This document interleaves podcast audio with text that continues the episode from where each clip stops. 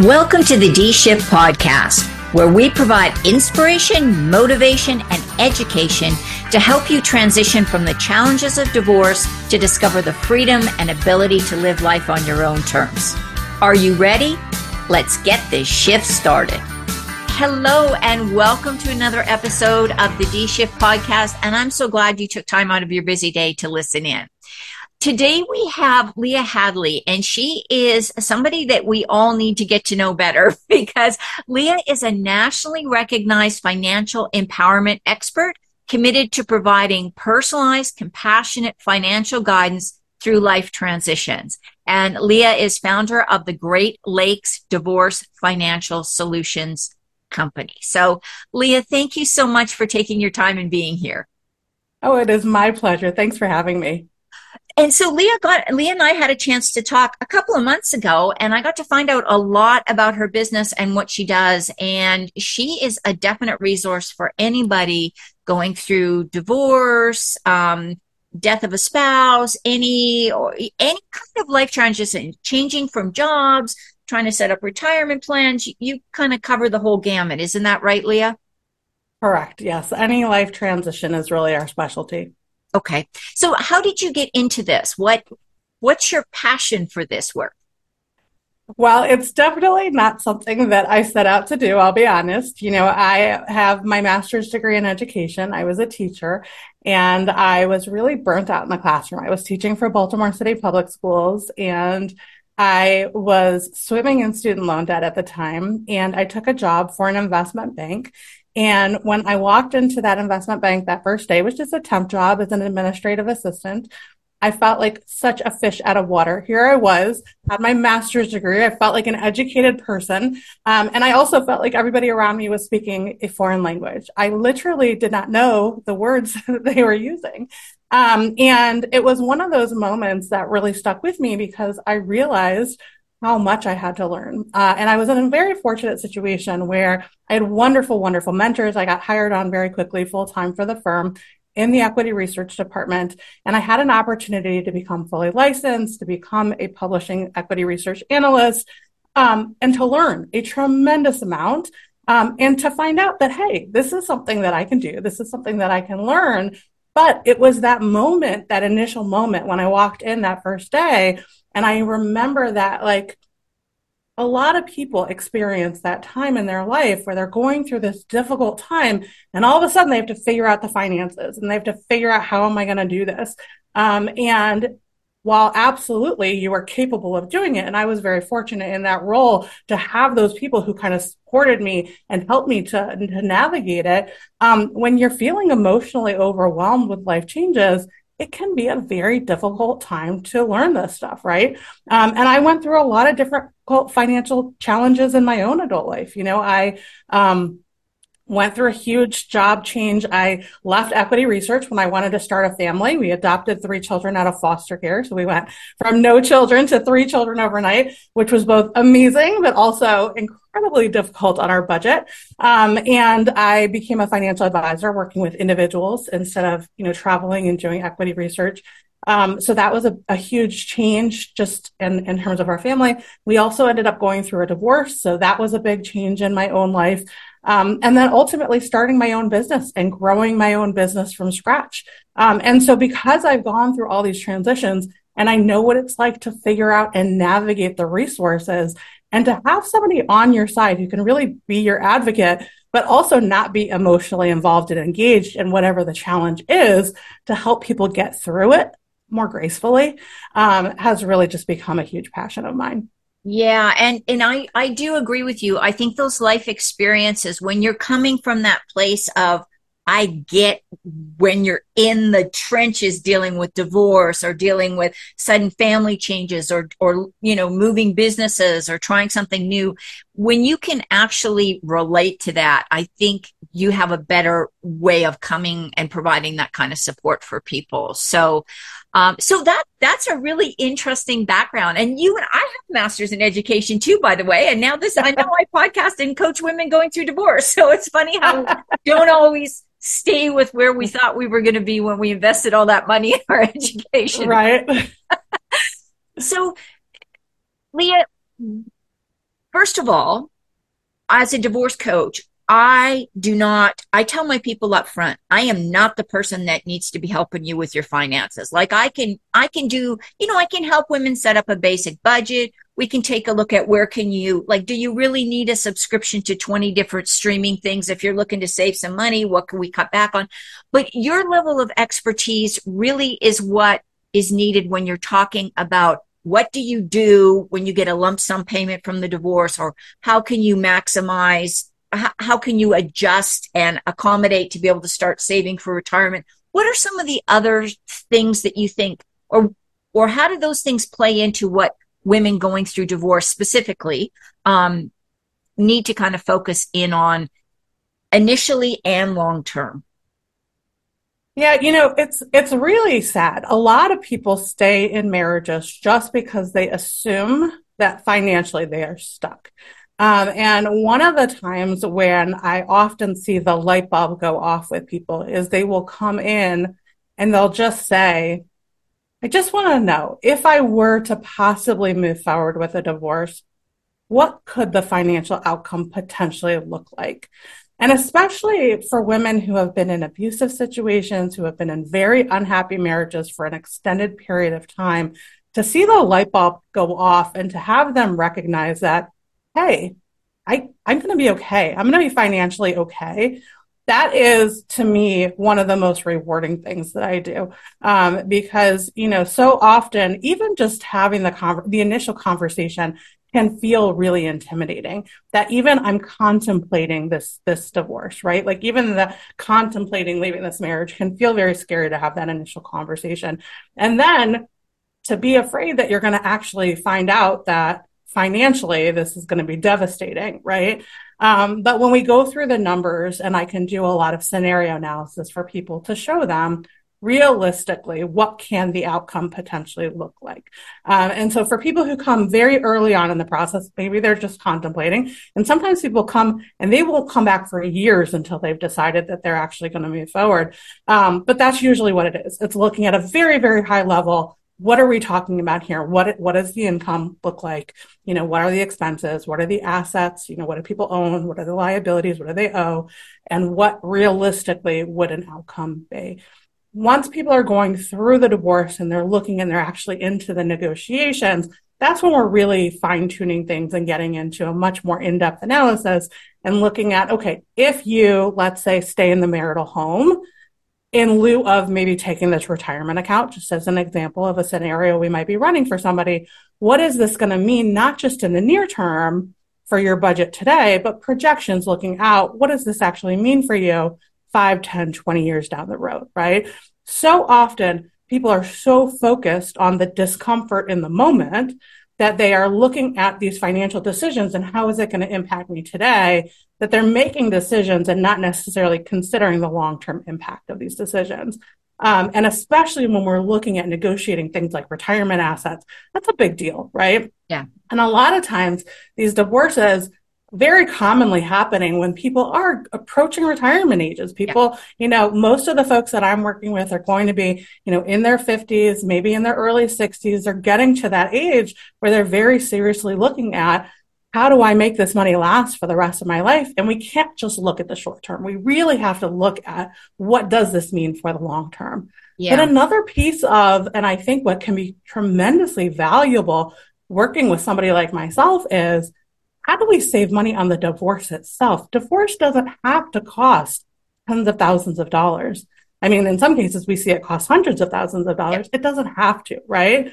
Um, and so helping them to truly understand their financial picture, understand their options, know what they're negotiating. So there's some clarity there and there's less back and forth can save them a tremendous amount of money as well. Absolutely. And you know, there's there's really only two things that people fight about in divorce, really. It's kids and money. That's it. I mean, everything mm-hmm. else and and whatever of value, and not just dollars, but the house, the right. cars, the I mean the the assets, I guess is a better way to put that. Um so I really like that that idea and I want to stress um, for people that might be listening and they're like, Marty, you're always recommending we get other people involved. How can that possibly save us money? Because it cuts down on the amount of time that you spend arguing over something that maybe you do not want to have as on your side in the divorce negotiation. For example, the house. You know, a lot of times attorneys, and they're doing it because this is, they're not financial experts, they're legal experts. And so they may say, the house is your biggest asset. You should take the house. Well, the house is also a big ongoing bill. Do you want to have that big ongoing bill or do you just want to cut your losses? Maybe sell the house if neither one of you can buy each other out. Like there's lots of options and Leah can run all of those. I'm guessing you run like virtual scenarios, right? Where people can actually see how the numbers play out. That's exactly right. So in the example that you gave with the house, we're going to look at what is the cost of staying in the house. So especially now with interest rates going up, a lot of people have amazing interest rates if they have an existing mortgage on their home. If they're in a situation where they're going to be stuck refinancing, a lot of them are getting interest rates that are double, triple, even more than their existing interest rate, right? Looking at what what are we looking at in terms of mortgage payment going forward, right?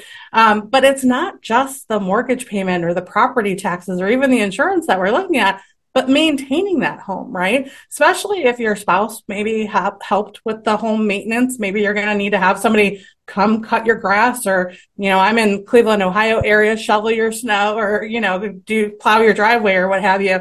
Um, there can be a lot of added costs associated with maintaining the home, depending on the age of the home. You know, there can be a lot of, of, of maintenance for the house and all of that. Um, and that's just a lot of work to keep yeah. up with the house, you know, depending on the size and the location and the age of the home and all of that. So there is a lot to consider. Um, and so we do look at that, but we also look at, okay, if you're keeping this asset and you're giving something else up, that's a big piece of it, right? What are you giving up in order to be able to retain that? And what does that mean for you, not just today, but in the long term? Yeah. And, and just it, not that you, you are going to give them all of these options. You're going to discuss the potential. It's ultimately going to be their decision what they what she chooses to do. Your client is going to make the ultimate decision.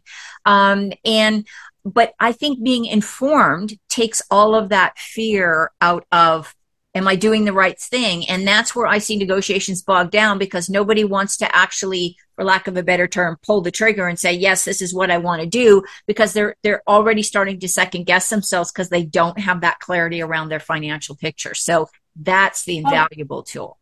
And the other piece of it, Marty, is, and I would love to say that it is the client that gets to make the decision. But the other big piece that I am a huge proponent of is understanding what is a realistic option. Because a lot of times people will say, well, I will take the house and I will refinance the mortgage only to find out that they don't have the income to support the mortgage that they were planning to refinance. And now all of a sudden, you know, they've already finalized their divorce and they're stuck in this situation where I don't know, they need to sell the house or depending on the nature of their settlement, right?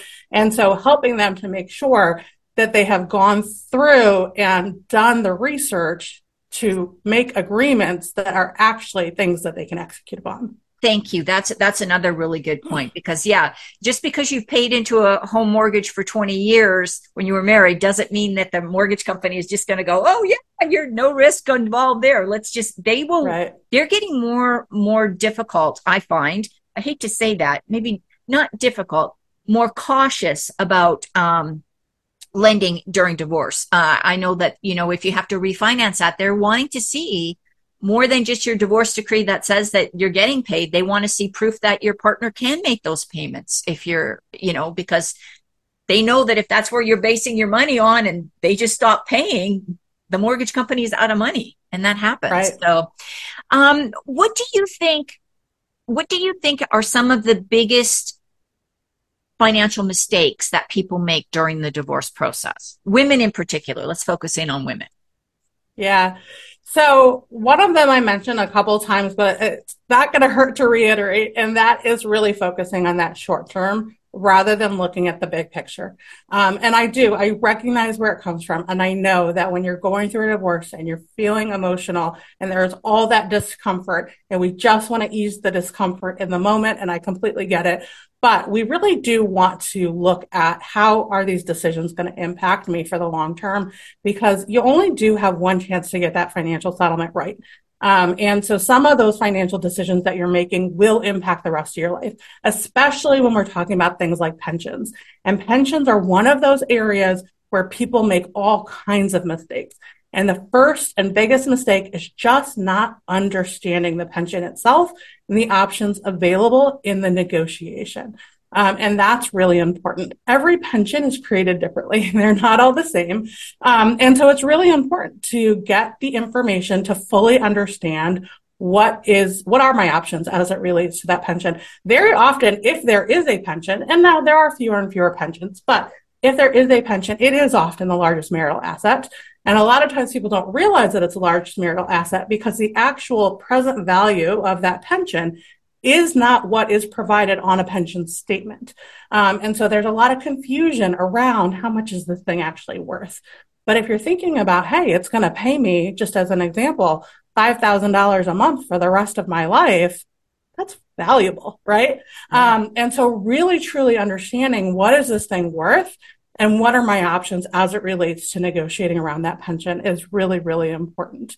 Um, and too often I see people say, oh, it's his pension. I'll just, I'll let him have it. Well, what are you really giving up and making sure that you fully understand? You know, if you're making an educated decision and you're, that's choice you're making, that's fine. But if you're doing it and you're not sure that you don't really understand what you're giving up, then that's a whole nother story. So that's a big one. Another big mistake people make is not understanding the tax implications associated with uh, looking at all of the different marital assets, but really, um, you know, making sure that the after-tax accounts are looked at separately from the pre-tax accounts, right? You know, a Roth IRA, which you've already paid taxes on, is growing tax-free. You're looking at a hundred thousand dollar Roth IRA versus a traditional IRA, which has not been taxed yet um, and you're looking at a hundred thousand traditional IRA, well, that hundred thousand dollar Roth IRA is worth a lot more money in after tax dollars, right? Um, so understanding the taxation of each of the individual assets is really important. Um, but also the tax implications of any of the decisions that you're making. So, for example, you know, it comes up with the house a lot where people will maybe one person will take the house. There is a capital gains exclusion by individual, you have a $250,000 capital gains exclusion if you sell the house as an individual, but if you sell it as a couple, you have a $500,000 capital gains exclusion. Well, in some areas of the country, that $500,000 gain exclusion is pretty meaningful. If you're just going to turn around and sell it and you could have done it and, you know, benefited from that full 500, yeah, that would have saved you a whole lot of money in taxes, right? So understanding those things as you're negotiating that settlement to make sure that you're being as tax efficient as you can in that division is really important. Thank you for saying that. Those are really good insights. Obviously, this is your area of expertise, but those are things that, I, that you know that I don't think people think about. And the other thing that that I just wonder if you could touch on what about this idea that I, when I start working with a lot of my clients, they just want to be fair. They just want everybody to be fair. They did, you know, the settlement needs to be fair. Well, I get that. I, I get you don't want to, you know, just steamroll over the other, over the partner. You do want things to be fair and equitable, but you can't make fair and equitable decisions if you don't even know what the, what the ball of wax is that you're dividing. That's what I'm really hearing you say, right? Absolutely. And fair is in the eye of the beholder. so I would love to just get that word out of this whole divorce equation. Because yeah. you're right. I swear, everybody I talk to, when we first have that initial conversation, I just want this to be fair. But what is fair to me and what is fair to you may look very, very different. Um, and so I think it is really, really important to fully understand the overall picture what each each item is, you know, how it's taxed, what the value is, look at it all as a overall picture. Um, and then, you know, really look at things not just in terms of the value or the after tax value, but also the liquidity. So that's another area where a lot of times people are so attached to some of the things like maybe the house or a vehicle or some of these like um, illiquid assets that they give up cash as a result um, in order to be able to keep these things. Whereas cash gives you freedom and flexibility. Having liquid assets gives you freedom and flexibility.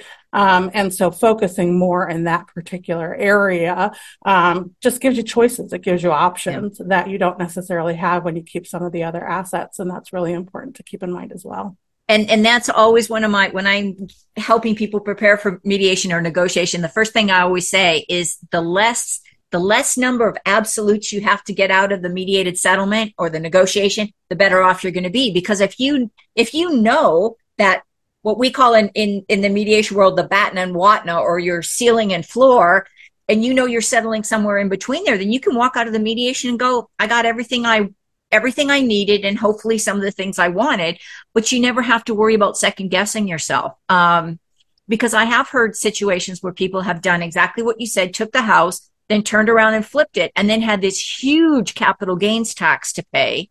Um, yep. You know, on some of these big high end properties, you're you might be looking at several hundred thousand dollars in capital gains tax. That's and it's right. kind of like, but you could have sheltered another two hundred and fifty thousand of that if you'd have just, you know, talk to talk to a financial advisor like like Leah and had that information um, available to understand that that difference. So that's right. Anything else that you think is a, a kind of a well, well, let me let me ask maybe another question. This might go off on a little bit of a tangent, but that's okay. Um, what about women that m- maybe have had no um, no financial input in the family? Maybe they've been married for 20 or 30 years maybe it just wasn't their thing they always trusted their partner to deal with the finances and that's that's cool too you don't have to be involved in everything but if you don't even know what necessarily what your assets are you don't know if there's retirement and pension plans you don't know if there's 401ks or crypto wallets or whatever can somebody like can a professional like yourself help with that Absolutely. That is a big part of what I do is educating people around their own financial situation is really helping them to learn what, what do I have? Um, and what are my options? So that way I can really plan for my future. But I also really want to encourage anybody who's listening who is in that situation to really embrace this opportunity to um, acknowledge that this is is an opportunity to really become financially independent. Um, and it can be easy to be very overwhelmed with the divorce process regardless of how involved you are with the family finances but if you add to that that you are also learning about your financial situation, maybe for the first time ever, um, you know, it can feel like oh, I just want to bury my head in the sand and let everybody else kind of figure this out around me. Um, but if you really do look at it as an opportunity to really take control and be in the driver's seat of your own money, um, you, there are people like me, and certainly I am happy to do it to educate you around what is what is your financial situation, what your options are, and how to best move forward. Um, it can be such an empowering experience. I think that's the word, empowering. I really do.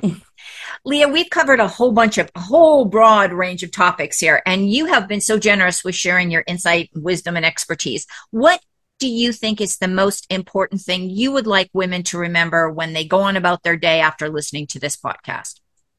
I think the most important thing is really to take a step back and to remove the emotion from the financial decisions. And I know that that is easier said than done. Believe me, I know.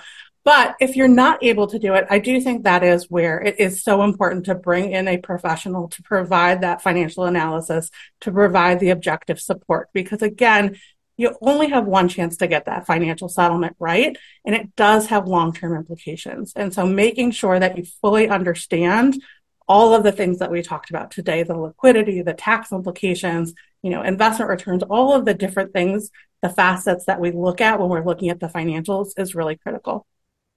Great. Thank you for that. That's a great reminder. Where, where and how can people reach you if they want to either work with you or find out more about what you do? Absolutely. Well, I am all over social media, so please come find me on social media. Um, I do have a free Facebook group. It's called Watch Her Thrive. Watch Her Thrive. That's a great place where I do uh, free trainings. You can ask questions in that group. There are lots of other women who are going through exactly what you're going through.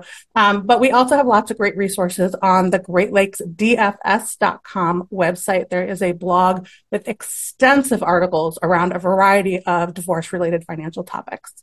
Thank you. And I'll make sure all that information gets put in the show notes so people can find you, connect with you, and be able to um, empower themselves about their finances through divorce. Thank you so much, Leah. Really appreciate you. Thanks for having me. And everybody, thank you for listening in to this episode of The D Shift. And don't forget to tune in to another episode next week. Thanks for listening and supporting the D Shift podcast. If you would like to attend live trainings by our amazing guests and have a chance to ask questions and get answers from our experts, join the D Shift crew. For more details and to sign up, head on over to www.divorcecoachforwomen and click on the podcast page.